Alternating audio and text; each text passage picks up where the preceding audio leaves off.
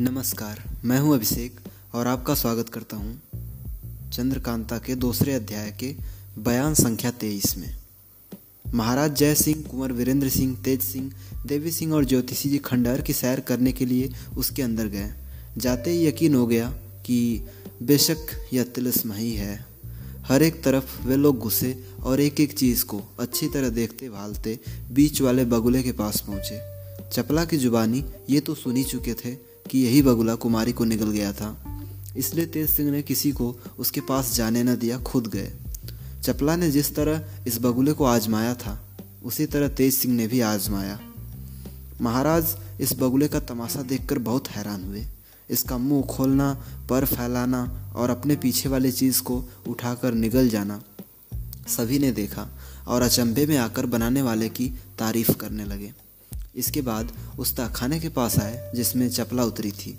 किवाड़ के पल्ले को कमंद से बधा देख तेज सिंह को मालूम हो गया कि यह चपला की कार्रवाई है, और ज़रूर यह कमंद भी चपला की ही है, क्योंकि इसके एक सिरे पर उसका नाम खुदा हुआ है। मगर इस किवाड़ का बांधना बेफायदे हुआ, क्योंकि इसमें घुसकर चपला निकल न सकी। कुएँ को भी बखूबी देखते हुए उस चबूतरे के पास आए, जिस पर पत्थर का आदमी हाथ में किताब लिए सोया हुआ था।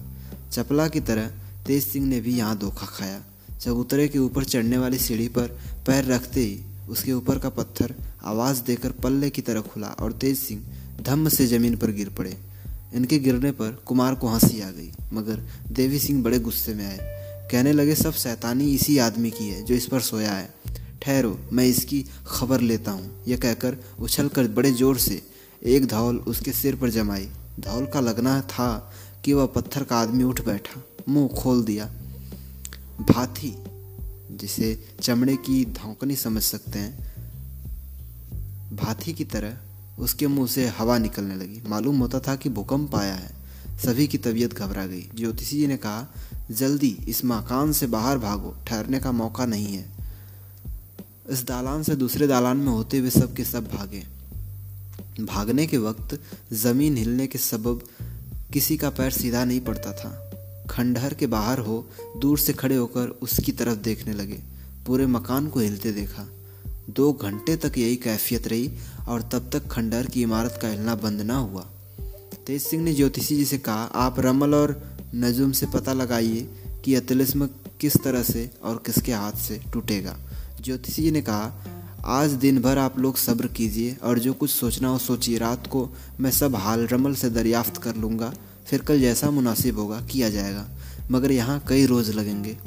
महाराज का रहना ठीक नहीं है। बेहतर है कि वे विजयगढ़ जाएँ। इस राय को सभी ने पसंद किया।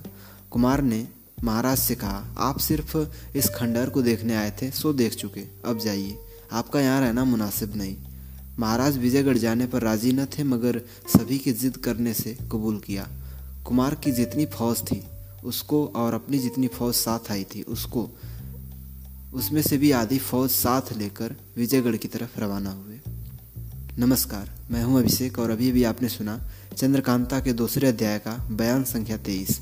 जल्द मुलाकात होगी बयान संख्या चौबीस में।